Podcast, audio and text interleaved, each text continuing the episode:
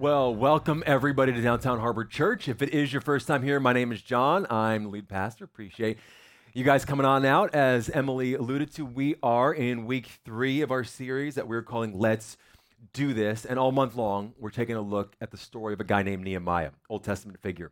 Just an ordinary guy who set out to change his world, and he did it in 52 days. And so our goal is to use his story to help us write a brand new story of our own. Now, to recap where we've been so far in this journey, because these weeks do build on each other. In week one, we talked about embracing the burden that God has put on your heart. And for Nehemiah, that was Jerusalem. The walls had been torn down, it was in shambles, and it broke his heart. And he said, This is not okay. So somebody's got to do something, and it might as well be me. Then last week, we took a look at the next step, um, and we talked about what it looks like to act on your burden, to actually begin living out that vision. And we looked at three specific leadership principles that Nehemiah showed us. And, and we learned that we need to learn how to um, define our mission clearly. We have to plan carefully, and then we need to inspire people passionately. And for our practical, I challenged you guys to commit to a step and to live it out. Now, after last service, it was very encouraging because a lot of folks came up to me and they were just on fire. They had these burdens on their hearts. They embraced them, they acknowledged them, and they told me they felt like for the first time they knew exactly what to do. And maybe that was you. So, what I want to do today is I want to just manage your expectations, shall we say, because right now you are excited and you're pumped and you're ready to charge hell, and I don't want you to lose that passion. Because what we're going to see today is that when you move forward for God, the enemy tends to push back. And we've talked about this in the past. When you begin to do big things for the Lord, when you start living for the Lord, all of a sudden you pop up on the enemy's radar. You become a threat, so to speak. And so many times he starts to push back. And one of the ways that he pushes back is through the use of discouragement. You know, you're excited and you're making progress in your life and you're feeling blessed when all of a sudden you start to face some opposition, obstacles start to get thrown in your way. Things start to get a little bit hard and you begin to feel discouragement. What I want to do today is I want to use Nehemiah's story to give you some tools to defeat discouragement. Because I'm telling you, it's going to come.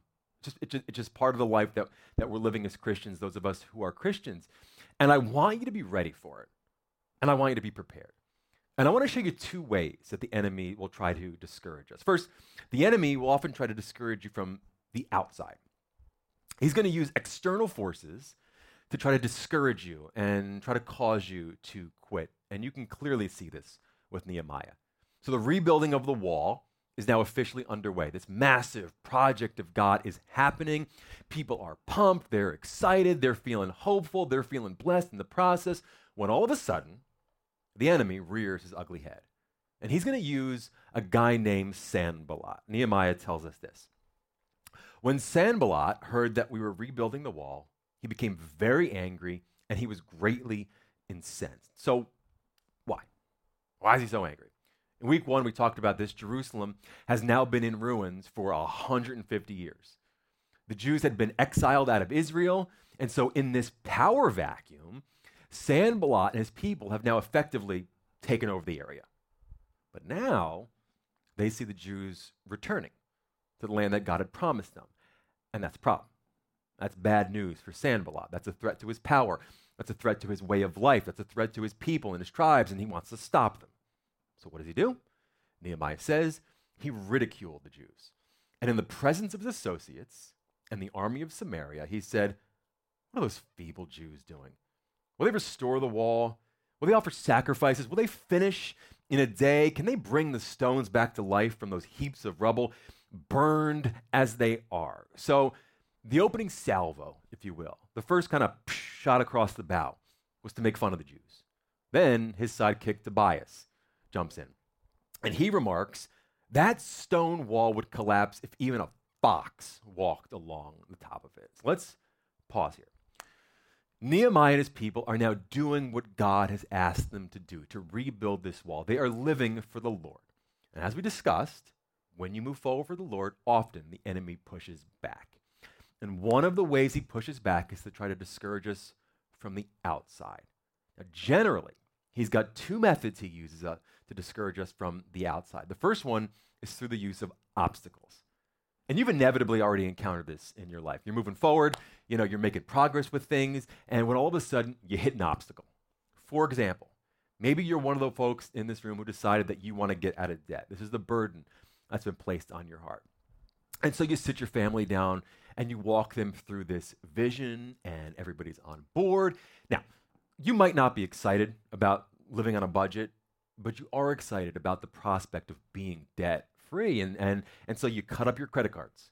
You, you take Dave Ramsey advice and, and you start using cash in envelopes and you actually start to chip away at the debt and you're feeling great and you're feeling motivated and, and you're praising the Lord for what he's doing in your family when all of a sudden your car breaks down and it's going to be like $1,200 to fix. Okay? Two steps forward, one step back. Now, did Satan break your car? I don't know. Maybe. Or maybe it's just like 12 years old. Either way, you know, it, like that's a blow to your momentum. That's super discouraging. That's a setback, and you're tempted to go, this is never going to happen. Who am I kidding? Trying to get out of debt. I'm, I'm, it's no. Now, maybe debt's not your burden. Maybe it's different for you. Maybe, maybe the Lord has convicted you about your love life. You know, you're single and you're dating and you're trying to find a mate and you've been going to church long enough that you know what scripture says about sex, but you've been writing, you know, your own gospel. And uh, I've read your books, okay? Very risque. Um, now, God has put a burden on your heart to change things. And you decide that no matter what you've done in the past, okay, that from this point forward, I'm going to live for the Lord. And, and I'm going to wait for marriage. And you're actually excited about it. And for the first time in your life, you feel lighter. But it's the strangest thing. Because all of a sudden, it's as though your dating pool has dried up. You know, you're still going on dates and, and they're really nice people, but when they find out that you've kind of committed to purity, you're not getting a second date. right? It's like, in fact, they're not even answering your calls anymore, and you feel defeated. And you feel discouraged. And you're tempted to think, is it even worth it? I mean, I'm trying to do the right thing. I'm trying to live for the Lord. I'm trying to do what He's asked us to do. But, but now it's even harder. Why? Because when you move forward for the Lord, the enemy often pushes back. Don't fall for his traps. Don't let an obstacle stop you from doing what you believe God has called you to do. So the enemy will try to defeat you from the outside through the use of obstacles, but that's not his only trick. He'll also use criticism. That's what we see today in Nehemiah's story. Sanballat, Tobias, they start trashing him. You know, who do you think you are? His wall's a piece of garbage. And, and we know, because we talked about it already, they're doing this because this wall's a threat to their power. But what I have found in our cases is that when you begin to obey God, when you start to do what He's called you to do and, and to live differently, you actually become a mirror reminding others of what they ought to do, what they're not doing. See, others see you making changes in your life. They see you making changes in your family. They see you making changes at work or, or, or in this world, and a critic resists change. To a critic, change is a threat. This recently actually played out on reality TV. I don't know if you guys watch The Real Housewives of Beverly Hills. Um, now, I don't watch this show, for the record. Okay, my wife watches this show. I may know all the stories, I may know all the drama, but I don't watch this show. But on this season of the show that I don't watch, Kyle Richards, right here, she's decided to give up alcohol. And she said that she quit drinking because she couldn't afford to be depressed. Um, she didn't like the way it made her feel, and it was negatively impacting her already stra- uh, strained marriage. Now, you would think that her friends, these ladies, and I use that word charitably with this group, would celebrate this. But they didn't. They tore her down. They criticized her. They criticized her for trying to get healthy. They tr- criticize her for trying to get in shape. When they go out to dinner, you watch the episodes. I'm not watching them, but you know, and they rag on her and, and they make fun of her and they say, You're no fun anymore. And they try to get her to drink. Why? In my opinion, and in the opinions of those in the Bravo verse, they are criticizing her because it makes them look bad. Kyle has become a mirror and they don't like what they see. When you try to better yourselves, when you try to do things differently, when you try to live for the Lord and embrace the, the burden that He's put on your heart, chances are you might face some criticism. Does it make others think about things that they don't want to think about, things they're not doing and knowing they should do? So, what do you do? How do you handle criticism? You do exactly what Nehemiah did. You take it to God and you get back to work. That's it. Take it to God and you get back to work. Every single time Nehemiah encountered criticism, he took it to God and he got right back to work. How do you take it to God? Prayer. Now I want to show you Nehemiah's prayer because this is definitely not a prayer that like you're going to be seeing in the New Testament, shall we say. Here's what he said. Then I prayed, "Hear us, our God, for we are being mocked." There it is. Here is the good part. May their scoffing fall back on their own heads, and may they themselves become captives in a foreign land. Do not ignore their guilt. Do not blot out their sins, for they have provoked you to anger here in front of the builders. Now, that's a prayer. You wish you could pray like that. All right? Jesus has come along since then. Anyway, but what we see him doing here is that he is fighting his battles through prayer. Nehemiah is angry. Chances are, when you get criticized, you get angry as well. And you need to do exactly what Nehemiah does here. You need to redirect your emotions to the Lord. Okay? Nehemiah vents to God. And we see this happening all throughout Scripture. This is totally biblical, folks. All throughout the Bible. We see folks venting their anger, venting their discouragement, venting their disappointment to the Lord. In Psalm 55, it tells us, Cast your cares on the Lord, and he will sustain you, and he will never let the righteous be shaken. And I love this word shaken because that's exactly what the enemy is trying to do shake you, get you off balance, trying to cause you to quit, try to take you off the wall, so to speak. Don't let them. When critics strike, don't strike back. Take it to God and get back to work. That's exactly what the people of God did. Nehemiah says this At last, the wall was completed to half its height around the entire city, for the people had worked with enthusiasm. So, the enemy will try to discourage you from the outside using obstacles and criticism, but he's got another tactic as well. He will also try to discourage you from the inside. And you can see this happening in verse 10. So the builders have now been working for 25 days.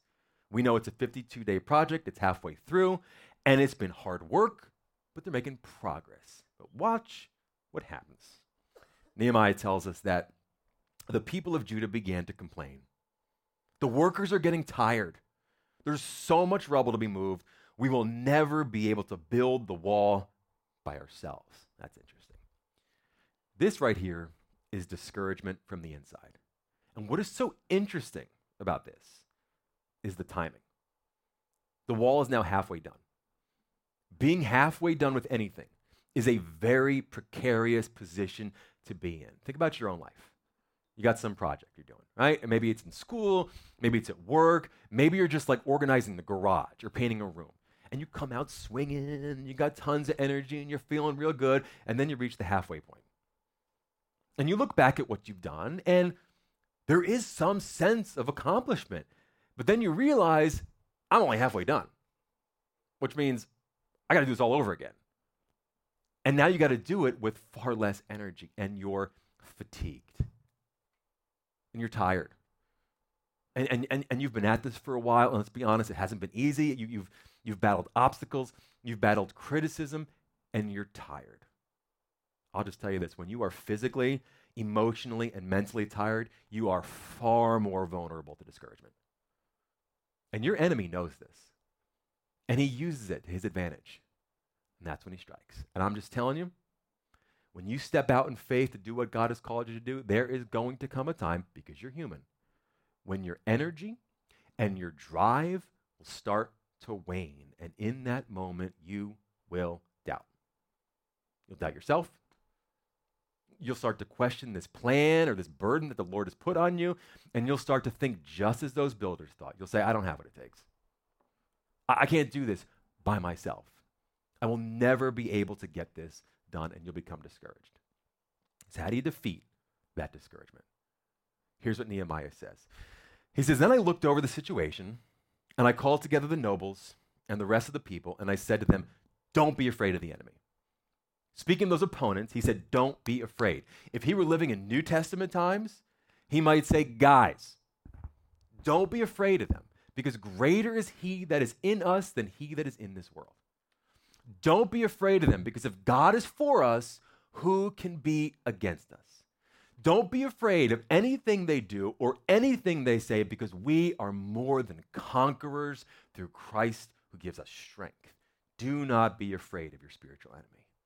Then he says, Remember the Lord, who is great and awesome, and fight for your families, your sons and your daughters, your wives and your home. Nehemiah is basically saying, when you get discouraged, when you get overwhelmed, when you get tired, when you get frustrated, when you begin to feel incapable or unworthy of the task before you, you're going to do two things. First, you're going to remember the Lord.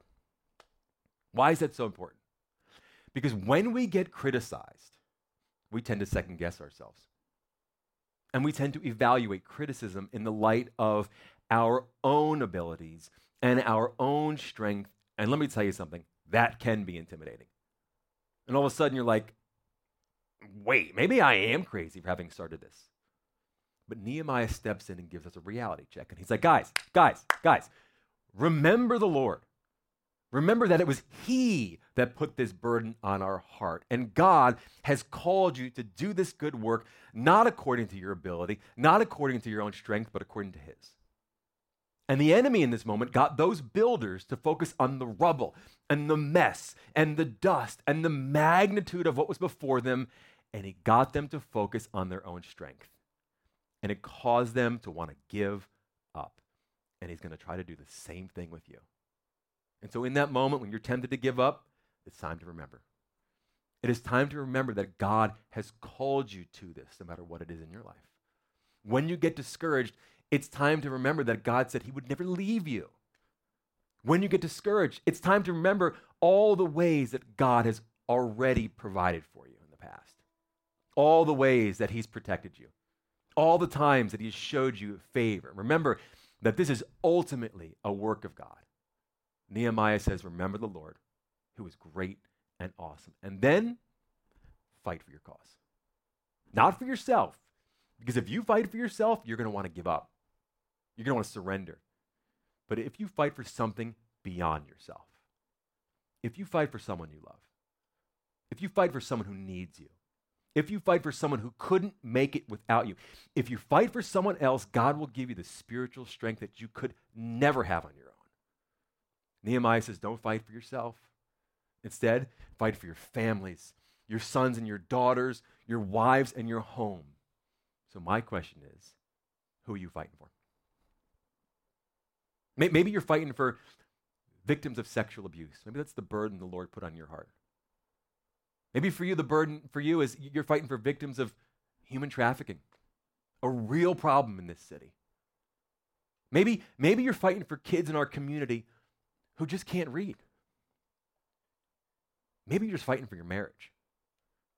Because, yeah, things have gotten bad, but God can move and God can work. And so I'm going to fight for my marriage and I'm going to fight for my family. Whatever God has called you to do, remember that He is great and He is awesome, and then fight and don't ever give up.